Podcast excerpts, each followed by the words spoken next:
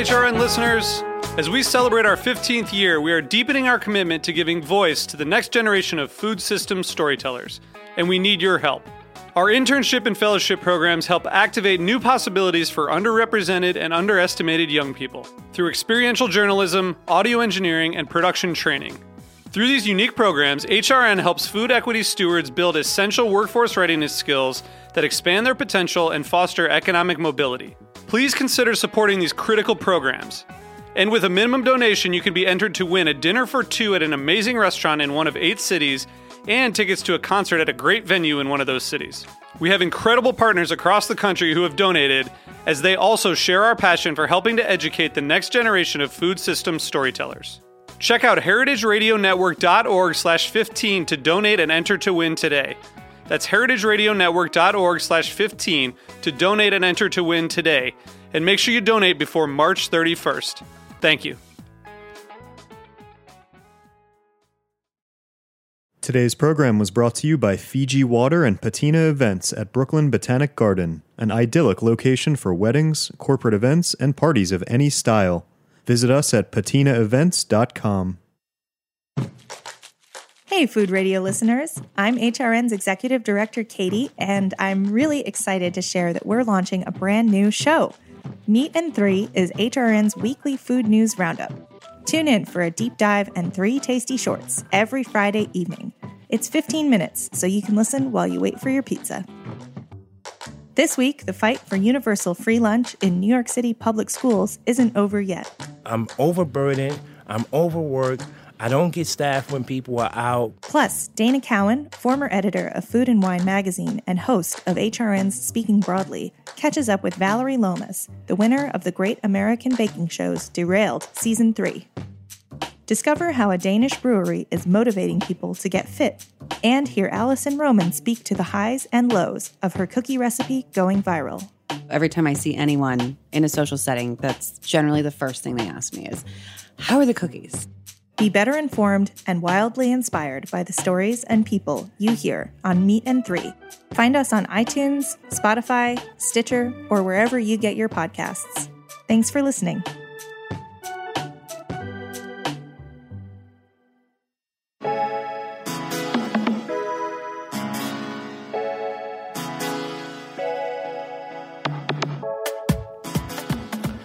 Welcome to the line here on Heritage Radio Network. I can't believe it, but we're back live, and this is episode 57. Yes, 57.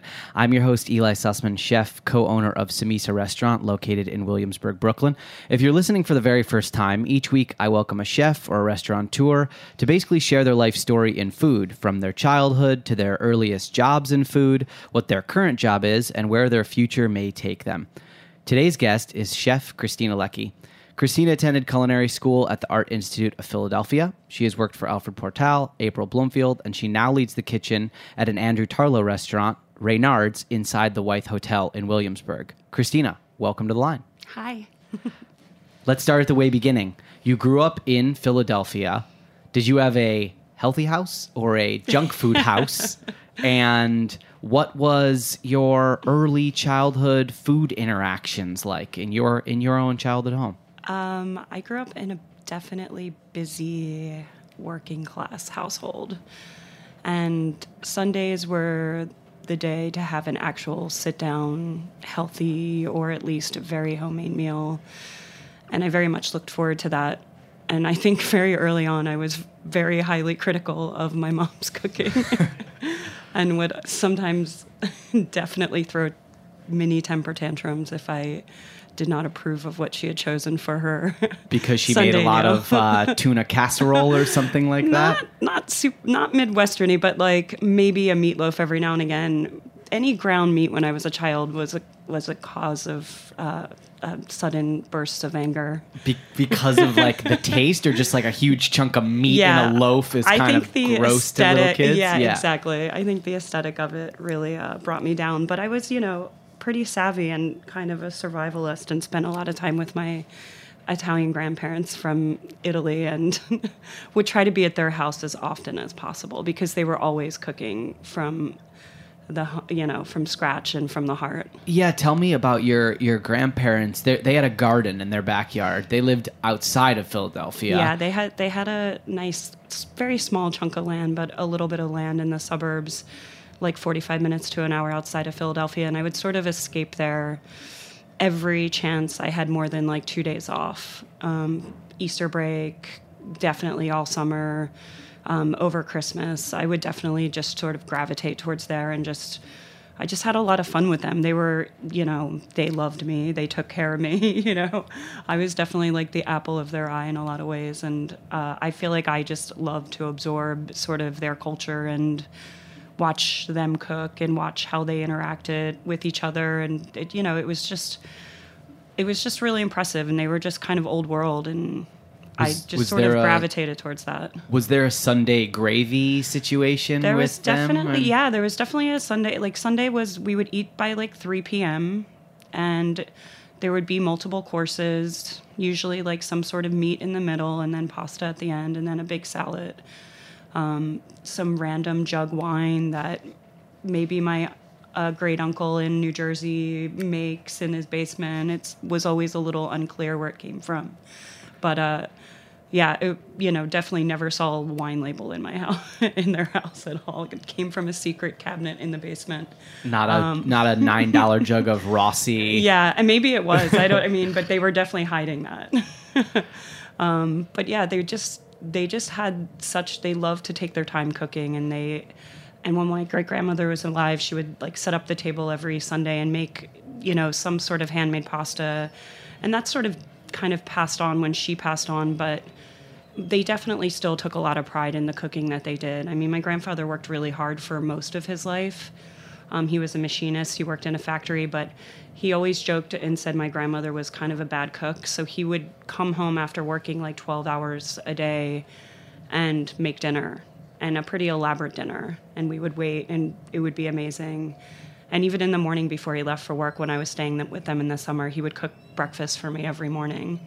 And it was like pretty, like, it was just really great. And I felt really loved and taken care of. What do you feel Philadelphia going to school there, growing up there? How did it it shape you? Um, how did it shape you to be in the city, but also have that ability to kind of have that escape to the suburbs, that duality of growing up in sort of two different realms a little totally. bit? I mean, I don't know. I love I love Philly. It's kind of like, you know, you're from kind of a similar place or around similar kind of cities. It's just it's like just really real, and people are just sort of really straightforward and honest, and um, definitely tell you how they feel when they feel it, and you know, it's it's definitely like a like in a lot of ways for me. It just felt like a real like working class city that like you could was pretty liberal still too, and I don't know. I just felt like I had gotten such. I'm glad I grew up in such a diverse sort of community of people, um, and having that escape to go to the suburbs, which did feel very white and very kind of protected in a way. It was I, I was I liked that because I just liked being around my grandparents. I just thought they were cool and. I liked being, you know, and as I got older, I, I valued more being in the city, and I certainly started going to the suburbs less. And um, I don't know. I just I feel really grateful to grow up in in the city for sure, as opposed to anywhere else. You made the decision to to stay there for school, and I know that there was a a Japan trip somewhere. I don't know. Was that pre college or yeah, in that was middle? my senior or- year of high school. I mm-hmm. I like begged my entire family to help me raise money to go on this trip. I'd honestly never been on a plane before, and I just was. You know, I, I feel like maybe in a lot of ways sometimes I can be a, a real extremist, like all or nothing. And it, for me, it was just like, oh my God, there's this one opportunity to go somewhere that like I'll never get to. I have to do this. And for me, I had never eaten Japanese food growing up. I didn't, you know, I didn't, we just didn't eat that way. And that stuff wasn't like readily available. I think, you know, there weren't that many Japanese restaurants around. And so going there is what taught me about having a palate and about and watching my palate during that time grow. I mean, I feel like I was with a bunch of cranky high school kids and I was like super immersed into the culture and into eating whereas they were like I miss home. I want to go back. I don't like this food. The texture's weird. The blah, you know, raw fish, ew. Like, and I was like, raw fish, ooh, it's weird, but I kind of like it. Like, I remember like drinking green tea and just being like, I don't get what this green tea is all about. It tastes like hot water. And then by the end of the trip, I like could completely taste the subtleties of it and understood why it was like so revered or why it was such a be, why it was such a precious thing and how it was savored in a really sort of ceremonial way in a lot of ways um, because every night after our meal, we would the entire family that I was staying with would sit down, and it was multiple generations. I think that's quite common in Japan, where you like you definitely live with your grandparents, or the grandparents move in with you at a certain point because you're meant to take care of your elders, and so it was a huge extended family all living there, and yeah, we would have these like really like serene tea moments and at first I was like, I don't get it. By the end of it, I was like, this is really awesome. Like, oh my God. And then by the end of it, I completely Americanized it. And we were like having green tea drinking contests and like, you know, watching like these like 90 year old Japanese, like grandma grandpa, like chugging something they probably have not done since, but Probably not. The the subtleties that you touched on about Japanese food actually makes it a difficult food for a young person to kind of wrap their head around because it's not French, which is big, Totally. fatty. It's it's not Italian, which you know there's there's big bright sauces. A lot of Japanese food is like a dab, a a, a drop of this sauce on Sure. this small piece of fish. So, uh, what was the program first off, and also. You said that you know you really immediately attached yourself to the cuisine and everything. Uh, why do you think that was? Because you you then went to do fashion, but clearly you'd been grabbed by Yeah. food on this was, trip. It, it so- stayed in the back of my mind. I mean, I almost contemplated going to culinary school after that, but I was like, "Uh, I'm not ready. That seems like a lot of work. I was, you know, I was really still conflicted about what I wanted my life to look like at, at a young age. And, you know, I mean, I was there because, you know, I went to a, a public school in, in, in the city and they wanted, there was a teacher who was at my school who, uh, wanted to just mix like Japanese people would come to my school for a couple months and then vice versa. But they students from our school had never gone there and he really wanted to sort of get these city kids to see a completely different side of the world and a different culture so that's why I was there. And we wouldn't go to classes per se but we were taught calligraphy and we like got to sit in classes and sort of observe. But so it wasn't like like for like formal educational. It was just more about submersing yourself in the culture and and living with a family for an extended amount of time just to really get the idea of it.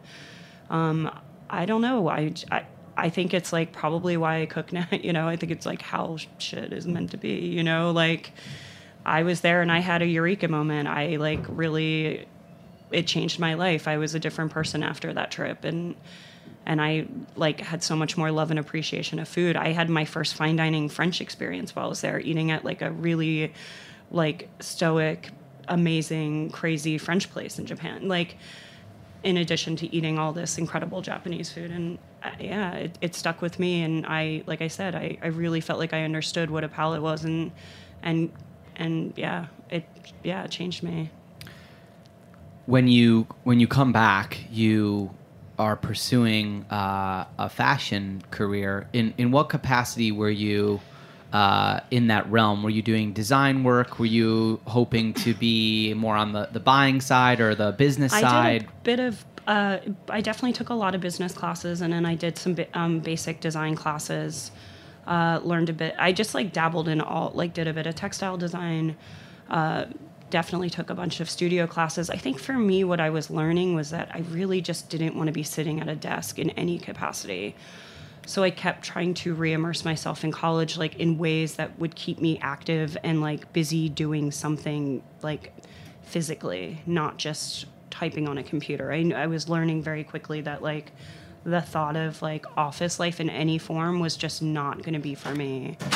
Um, and yeah, I'd, I'd externed at some places and I did some personal, I was like a personal shopper for a couple people for a while and I sort of like enjoyed that. But nothing was really sticking and uh, you know i was very nervous about having a happy successful career and i was kind of la- like i was kind of lazy i didn't want to grind it out i think in that industry i was like eh, i don't it just i was i was just confused about what kind of job i would end up with and was nervous about paying my dues i think So you decided to grind it out in the culinary world, the, the easiest transition you could have made. Uh, so you It go is sort of immediate gratification in a way you go to culinary school. Uh, is it fair to draw some distinct to to make some correlations between like the tactile act of touching fabric and drawing, and also Totally. putting plates together? Is it like the same part of your brain, or I think is that not sim- fair? I think it's similar parts of your brain, you know. Um, and yeah, it is funny. Like you, you are definitely grinding it out, and you have to earn your stripes in the cooking world. But it is kind of immediate gratification. You know, you can immediately get your hands on a vegetable and a knife, and and start doing something, whether you're doing it well or not. You'll definitely be immediately told that. But I found it to be instantly gratifying and at least forward moving in a way that I think like paying my dues in the fashion industry was just not. It was it was going to be a lot more drudgery, I think. uh, you you end up at Striped Bass in Philadelphia. Mm-hmm. Is that your first job out of culinary school? That was, I was working in a couple like I had a neighbor who had a couple restaurants in an area of Philadelphia called Chestnut Hill and I was working in some of those restaurants in a pretty like lower kind of way and expediting and sort of doing some garde and just sort of getting my feet wet. But when I I actually didn't graduate culinary school. I sort of didn't like it. It again I would felt like it was like I'd gone to college. I was now I'm going to culinary school, but then I'm in a kitchen when I'm not in culinary school, and I felt like I was just learning more. And I think a lot of people think and say this, even though a lot of them probably graduate, but it just felt like it made more sense to just be doing it. So once I made the decision not to go back to school, I wanted to work in the most hardest place that was at that was accessible for me um, because I felt like I owe it to my. I need to learn now. Like it's on my own. It's like up to me to get the education since I've decided not to like go through the schooling fully. Um, and I felt like that's what Striped Bass was for me. It was like my culinary school. And when you started there, you started as a line cook, a prep cook, something. A, a line cook. A line yeah. cook, And, it was funny. My first day, I ran into a really close friend of mine in the hallway. I was like nervous as hell, definitely in over my head. Can't believe I got the job. And I ran into a friend from high school um, who is a friend of mine still but, and is cooking as well still. And and it was great. I felt immediately sort of like at ease, like, okay, oh, you're doing this too. Awesome. Like, we got this. Um, and I was definitely not a natural. Like I was people were definitely go like surpassing me on stations and I struggled a lot. But I feel like once I sort of got the hang of it, it was like no going back. Like I was able to really like please my chefs and make myself known that I was like like reliable and hardworking and consistent. a lot of great chefs have come out of the Alfred Portale kitchens, just to name a few. Wylie Dufresne, Tom Colicchio, Bill Telepan are a couple of the New York guys that have been able to go on and do um, some pretty large scale projects. Was is Chef Portale? Is it a teaching kitchen or is it a forged by fire kitchen? And or is it both? And why? I why think- was it such a valuable experience? I think it was there? a teaching kitchen because you know I was working there five days a week, and then I would take a bus to New York and go to Gotham on my day off to see how the real place is run, and having that experience, I was like, holy shit, okay, like. I'm in New York. These people are doing like 300 covers. This thing is running like a seamless machine. Like it was so impressive watching that kitchen work and how many years it had worked and I mean shit, how many years it's still working. Um is it's pretty insane and uh yeah, I think it was pretty nurturing. I mean, it was definitely like, you know, you got your ass handed to you, but at the same time they were building you up and teaching you the right things. I mean, I was just I had no background to be anybody else except exactly what they wanted me to be and luckily I was in really good hands and they took really good care of me. I mean, I rose through the ranks there. Like I left as a lead line cook. The chef de cuisine who was there had an opportunity to go to New York. He invited me. There was like sous chefs that didn't get asked to go and I was like, sure, I'll go to New York. Like, why not? I never thought I'd ever want to live there, but I'll take the chance. And and it was very very rewarding for me. So where did you go when you came to New York with the with the it was the CDC that left That left- Bass? Yeah, his name was Christopher Lee. His name is Christopher Lee, and we we relaunched Gilt after Paul Liebrandt. And while at Gilt, it had great success, right? Like Mm-hmm. it obtained two Michelin stars, I believe, in its second year open or its Yeah, first I year think open. in its first year. In its yeah. first year. Yeah. Uh, and so your role there became you transitioned to become a sous chef at, at eventually at yeah like right? after probably a year. And it was again a really rewarding experience. It was very fine dining. It was tasting menu only. You got to work with you know it was almost like a kitchen where money was no option. And we could work with any ingredient and every ingredient. I got so exposed to so many different flavor profiles and and and just world you know like langoustines from flown all over from Scotland like just ingredients from everywhere. And I mean that really like was like whoa okay. Like it was a really really rewarding experience. And I was really honored to like leave there having been a sous chef at like only been cooking for such a small amount of time. There's kind of two tracks when you're rising up in a kitchen. One is just the fundamentals. Okay, is my technique good? Is my station set up?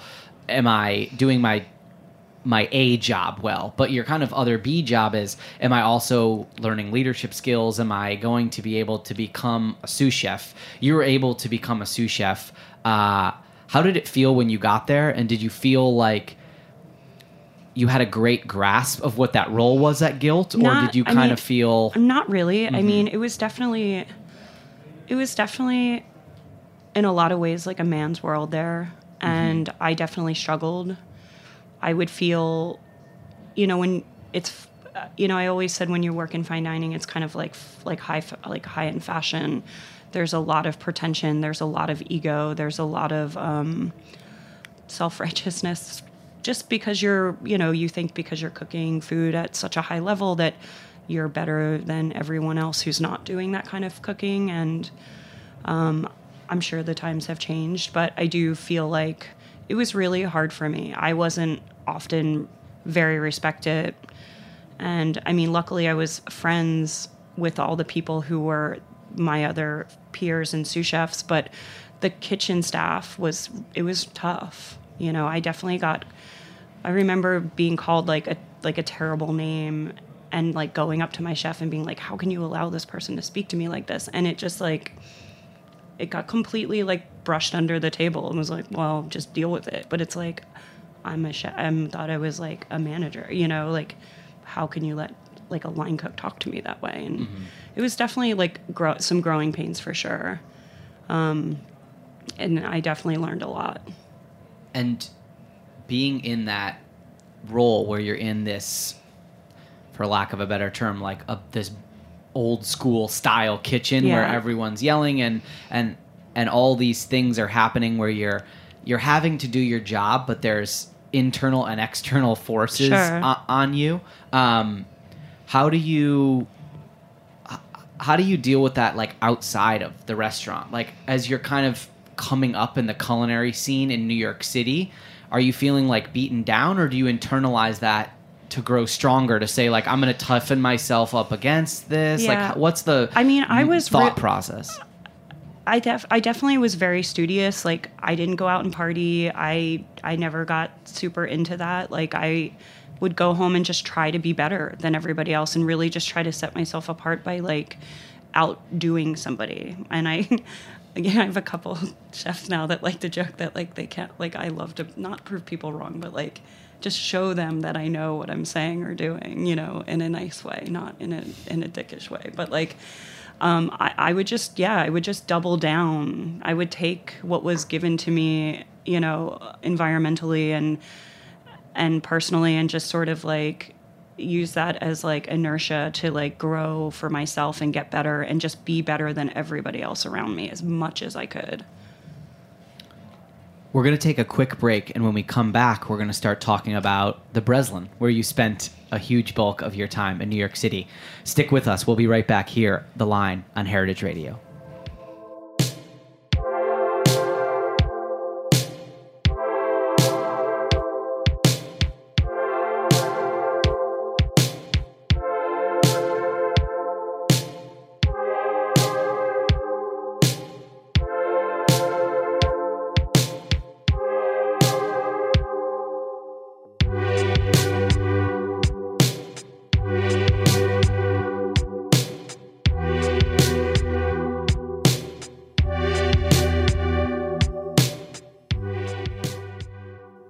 Restaurant Group offers unparalleled service in New York's most iconic locations, including Lincoln Center, Rockefeller Center, and Macy's Herald Square.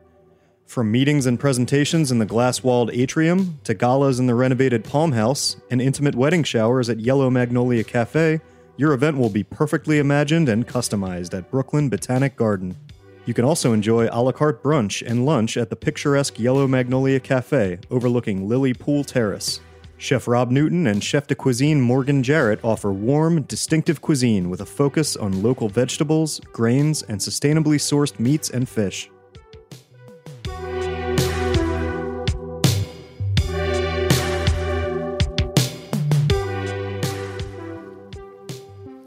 Welcome back to The Line here on Heritage Radio. I'm your host, Eli Sussman. Joining me today is Chef Christina Lecki. She runs the kitchen at Reynard's, which is located in the Wythe Hotel in Williamsburg, Brooklyn. We're going to get to Reynard's in a little bit, but first, I want to talk about where you've spent the bulk of your time in New York City, which is inside of the Ace Hotel, where uh, how many years did you spend at the Ace? uh six A good chunk of time. yeah it's a long time How did you connect with April Bloomfield in order to be part of that opening team that that developed the concepts that still exist in that hotel? Uh, I met April at an event that I was doing uh, at Gilt, actually. And well, I've known of the Spotted Pig because working uptown, living in Brooklyn or downtown, and always once a month trying to go to the Spotted Pig after work. Being a fortunate person to work in a restaurant that's like shut down by 10 p.m. and and like getting to go there after and having a meal and not worrying about it closing anytime soon was always pretty exciting and i really kind of gravitated like having worked in a restaurant that was very specifically like test heavy uh, multiple multiple component heavy and like things you'd work on for weeks and weeks or months and months until you finally are able to put it on the menu.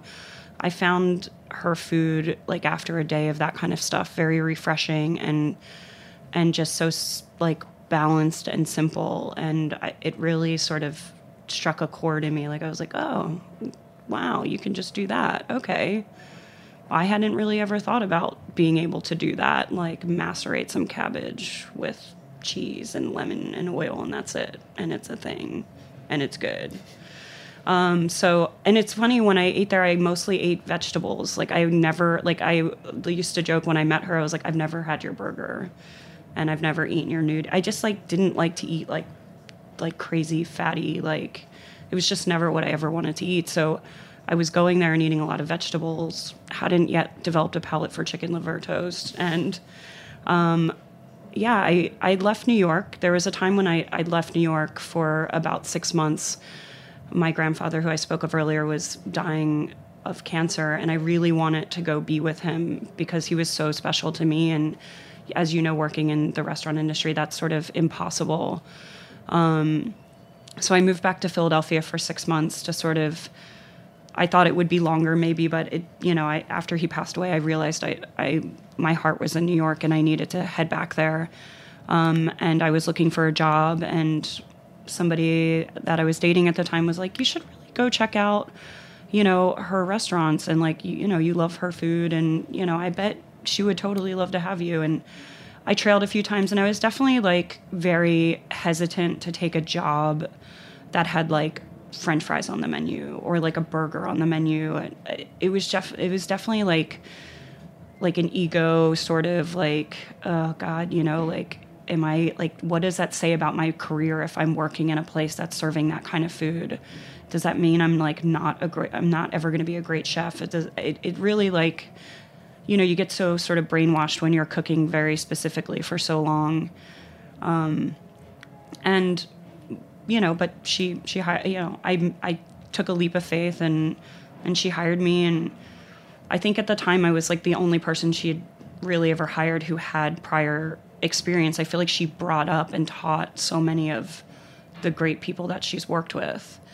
Um, so it was I felt like I was like had to step up on a lot of people because I had my own background and experience in cooking and I was able to offer that place a lot very quickly and it so it felt obviously immediately rewarding for me.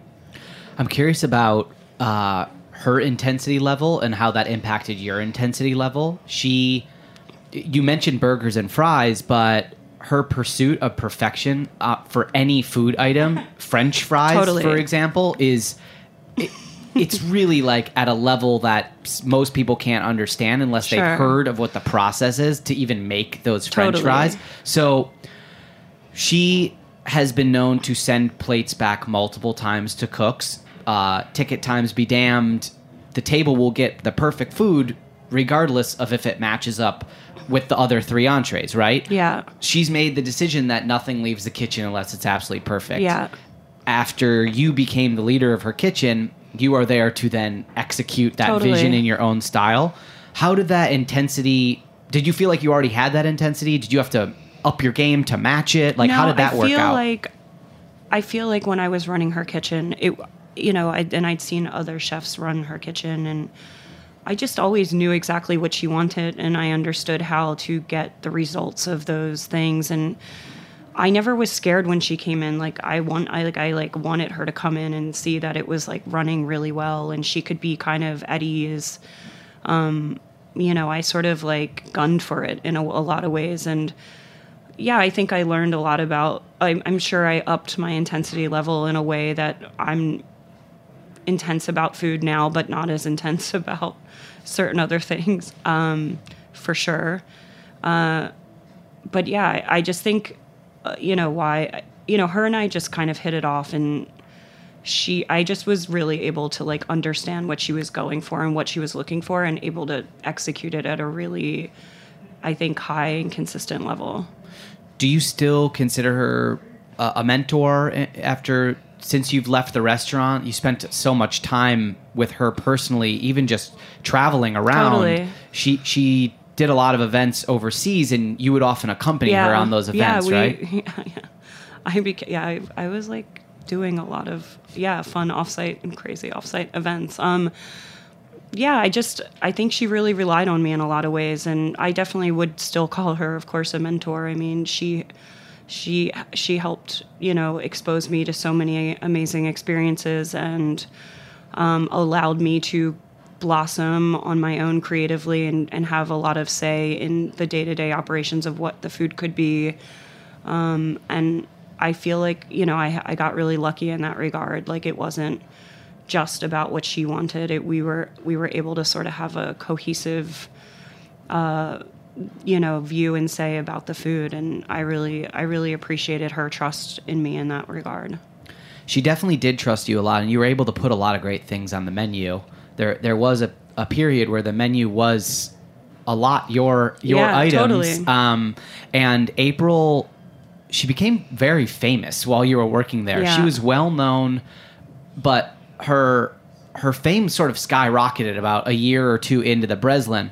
I want to hear your perspective on what it is like to be there executing someone else's vision when they may be not only opening other restaurants but you know doing book tours doing television appearances did it did it ever wear on you? Is there kind of like this weird give and take tug where you're like I, i'm i'm here i'm doing the work it's under april's name did that ever did that ever grate on I you? think I think eventually towards I think the end of my time and and and after I started like after I left the day-to-day operations at at the Ace, I think I started to be like, okay, whoa, like what what what am I doing? What what you know, what am I going to be like trying to like yeah, do my potentially my own thing or um yeah, but I I feel like at the time like I was a pretty loyal like worker. Like I I I wouldn't have been there if I was feeling bitter or unhappy. You know, like the job is too hard to be in that environment um, and not be happy in some way. And I felt like I was I was getting a lot of I was getting a lot out of it. And I felt rewarded in other ways. And I had built a lot of really strong friendships. And I felt like for me it was really rewarding being a mentor for so many people in that company that you know to be fair I, I she wouldn't have she didn't have time to do that for people you know? And they were really there for the place and certainly for her name but you know they were staying and and learning from me and you know i feel really proud about the amount of people i've gotten to like catapult into doing other things or gotten them great jobs elsewhere you know and and that's the stuff that sort of gets you know that that really sort of kept me going and kept me really motivated um, yeah. I I want to ask about Ken. You had left the restaurant group when Revelations came out about Ken Friedman's actions towards um, mostly empl- female employees, but also some women uh, that were outside of the company, and a lot of things that um, occurred happened at the Spotted Pig. Uh, obviously you can say whatever you, you want about the topic, but I want to ask a specific question which you can answer or not, which is after the allegations uh, came out about Ken, uh, people addressed a lot of hatred and animosity towards April. You're very close to April. I'm curious, just how do you perceive the entire situation, um, both with Ken and also how April uh, was addressed and and treated after the the article came out in the New York Times. Sure. I mean, I'd left the company before all that stuff sort of came to fruition. Mm-hmm. I'd been gone for almost a year at that point, and maybe a full year at the point of the article. I can't quite remember the exact timeline, but you know, I think you know, obviously this is a hard topic for me, and mm-hmm. you know, it's it's difficult for me to be on radio particularly eloquent about it. And, you know, I think that April is experiencing backlash because I think people see her as a leader and as a female. And I think there is just a general expectation of her doing a bit more and speaking up for her employees a bit more. And I think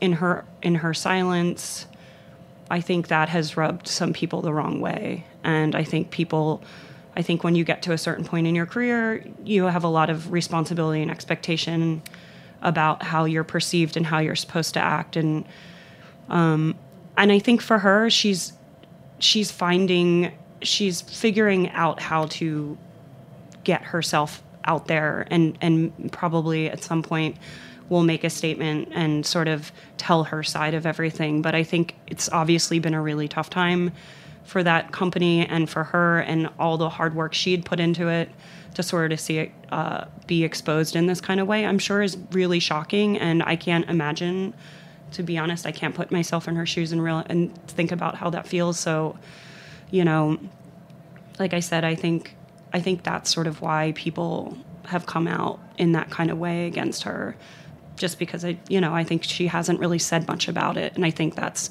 troubling for a lot of people. I want to talk now about Reynard's, where you've been spending the last year. You went from working at perhaps the busiest, most popular hotel in Manhattan to the busiest, most popular hotel in Brooklyn. Uh, but they're totally different, right?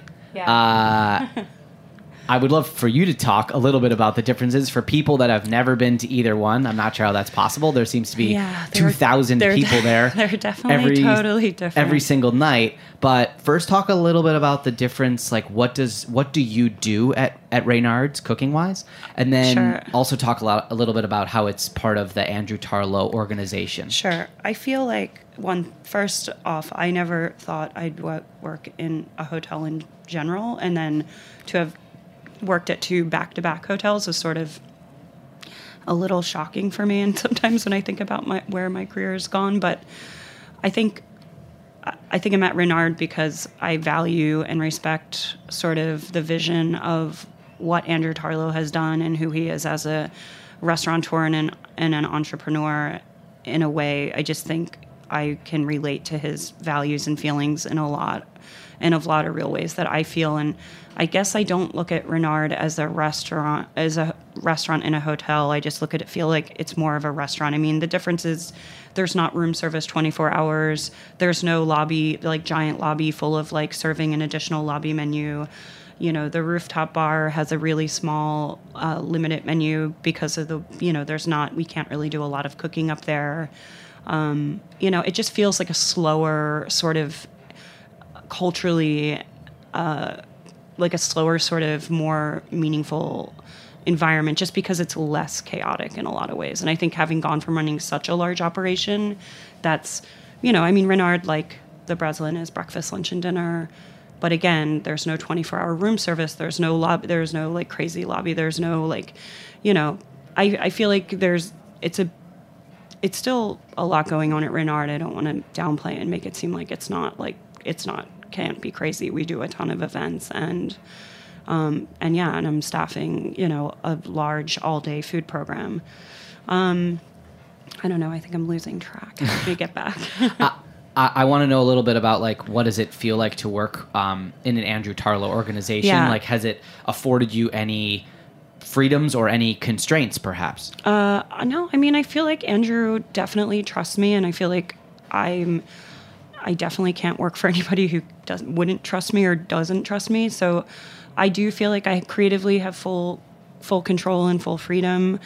You know, that being said, I understand what the place is, where the place is. I understand his his ethos of, uh, you know, as where we how we source and where we source, and it's sort of those were always my values too, and we were sort of sourcing similarly. Um, and so in that regard, it's quite it's quite fun, and you know, for me, it's a really great opportunity to cook on uh, wood fire, cooking on a wood hearth and a wood oven. Um, has afforded me a really fun, you know, luxury of having that as my day to day operation to be able to like wake, you know, to start a day at like 7, 6 a.m., 7 a.m., and like light a fire with the sun blasting in the kitchen is kind of like, it feels really special and refreshing. the menu at Reynard's feels very much driven by ingredients, and I know that there's this every menu dis- restaurant tries to be ingredient driven, but it really feels like you're picking things that you like and then cooking them the way you want to cook them and not overstuffing the plate. It Yeah. feels like you're choosing certain things and you're highlighting them and Yeah. you're really rolling with that specific product. So I would love for you to talk about how you make those decisions. I know that the Tarlow organization has great farm and direct purveyor ties, but like how are you deciding what cut to use and also you have that big hearth how do you make the decision of what you're going to roast and what you're not going to roast you know Yeah. there could be a tendency to just be like let's throw it all on the fire but which we kind of do. But I do think the good thing about wood cooking, and I do think specifically the way we've set up the hearth is it's not beating you over the head of like char grilled smoky flavors. There's definitely a lot of layering and a lot of subtlety with it, and I think um, using the wood in a certain way to make yeah. I- think that's what I enjoy about it because I will say probably 80% of the menu is some is touching wood in some way but i don't think you're eating that menu like feeling at the end of it like your your palate is completely charred or burnt out you know like mm-hmm. Um, and I sort of, that's sort of like, you know, I guess that's kind of the funny, annoying thing about me. You know, it's like, yes, there's broccoli, but then the, bro- the broccoli's blanched and then hung in the hearth for 30 minutes. And then we pick it back up on the plancha or the grill. And like, you know, so it's like, yeah, it's just broccoli. But, you know, we definitely try, I, for me, I just can't help but to try to layer uh, flavors in a really delicate way.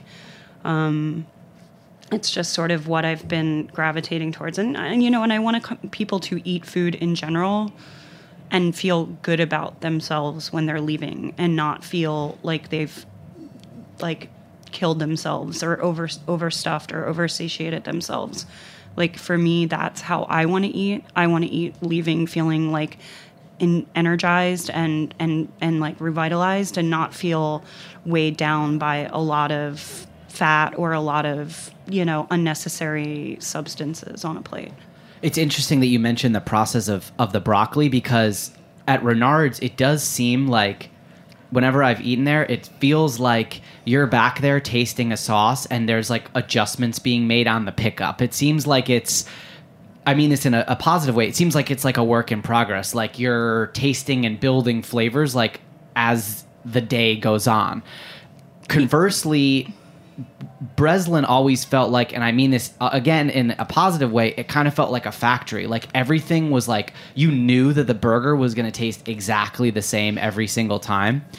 So, my question about that is, is New York with the staffing problems that we have, Sure. it feels like it would be easier to do it the Breslin way. Like Sure. weigh the burger out to this, cook it for four minutes, put it on the bun, send it out, you know, whatever the process Yeah. is. But it feels like at Reynard's, it feels like you really need like super duper heady cook cook cooks, you know? Yeah. You don't need like soldiers, you need like cook cooks. So how have you been able to build your team, train your team when it's really like you're cooking from really Yeah. deep within? I mean, uh, yeah, it's it's definitely a challenge because it is yeah running an all day operation, like trying to constantly have enough staff. But I feel like the people who I've been able to work with thus far, um, they just they I think they're really happy being in an environment where the food is being like highly respected and well looked after, and that they're sorry, I'm drinking sparkling that they're being held accountable that somebody's like looking after them and paying attention i think. In a lot of kitchens like you know you can be ignored or not like or be allowed to serve something mediocre or that you know and i sort of i i can't let people do that. Not not on my watch anyway. But you know and i think but i think people really respond to that because i do feel like i've found a way to do that in a really positive rewarding way and not in in like sort of a, a soul soul degrading like beat down kind of way and and i think that's what people are there for they're there for like to work with really amazing product and and to be treated with respect and and to be looked after and cared for beyond staffing, which everyone seems to be struggling with the last couple years for sure. Uh, I'm curious about what's giving you problems, what's keeping you up at night in your job. Like, is it food costing? Is it sourcing? Like, what's what's a challenge for you as the executive chef of Reynard's that's maybe specific to to your gig or not? Um, I definitely think. I mean, what? There's so many challenges. I feel like there's endless menus uh, sometimes for me to work on. I'm like always kind of behind keeping up with like, you know, the constant, you know, breakfast, lunch, and dinner menus. And uh, yeah, I think for me, it's what keeps me up is making sure that I'm finding time for the creative balance that I so desperately need. And and want because I do feel like if I'm not being creative, then I'm not my happiest self. And I feel like it, when I feel like I've gotten away from my creative self is when I start to sort of like not panic, but I get I get a little nervous because I don't want to lose that part of myself in in a large operation. there's there's a cons- uh, a misconception that a lot of things that are hearth items cooked over fire are going to be like heavy and more wintry. You know, it's like Sure. big chops, roasted vegetables that you then maybe puree, and there's a lot of Yeah. butter. So, is there something that it just basically got hot like this week, but it is almost summer. Yeah. Moving into the warmer months, is there a dish or something that you're really excited about using a product that you're that you're gonna put in the hearth that you're gonna c- conceptualize a dish that is like a light summer dish that still has Sure. that roasty aspect to it? I mean, I'm really enjoying like now just we we've been using like green chickpeas and like just started getting fava beans and you know blistering being able to char those things whole in the coals and then have these like not touched on the inside but smoky and like lightly charred. And I think that sort of then moving into tomatoes. And I feel like those are the kind of things that right now I'm like really excited about. And then taking those all those pod shells and making like a really light broth with them and and using that on another dish. So I think the thing that I really enjoy about having the hearth is that it is a source of so much flavor layering and and product like you can really do things like a hundred different ways and and you know maybe you're grilling something or maybe you're throwing things directly in the coals or you know, or using like the plancha somewhere, or hanging something or, or resting stuff over the. So I, for me, it's like it's an endless journey of having uh, um, like a hundred different ways to like cook a carrot. I'm gonna close on this final question, and it's it's kind of a big one. There's no monetary constraints. Do you have a dream of doing your own restaurant one day? And if yes, where do you think it might be, and what do you think it might look like? You can dream as small or as big as you really want, and what does that vision look like? um, if I'm dreaming, I'm probably no longer in the United States. And I would love to just be doing something really tiny with like one or two of my closest friends. So at the end of the day, I have somebody to like smile with and like have a drink with and you know and the food just really be about you know the smallest little things of the day and being able to change things on a whim because that's all you have to do or close when you don't want to be open and you know and that's obviously very unrealistic in a, at least most of this country. And yeah i don't know i'm i'm sort of definitely something small and somewhere not anywhere near here For now, though, you can find her in Williamsburg at Reynard's. Uh, what's the address there? uh, 80 Wythe Avenue 80 Wythe Avenue. They do breakfast, lunch, and dinner. we do it all Thanks so much for joining us. Really appreciate you being here. thanks eli thanks for having me Join us again next Tuesday and every Tuesday for new episodes of The Line here on Heritage Radio.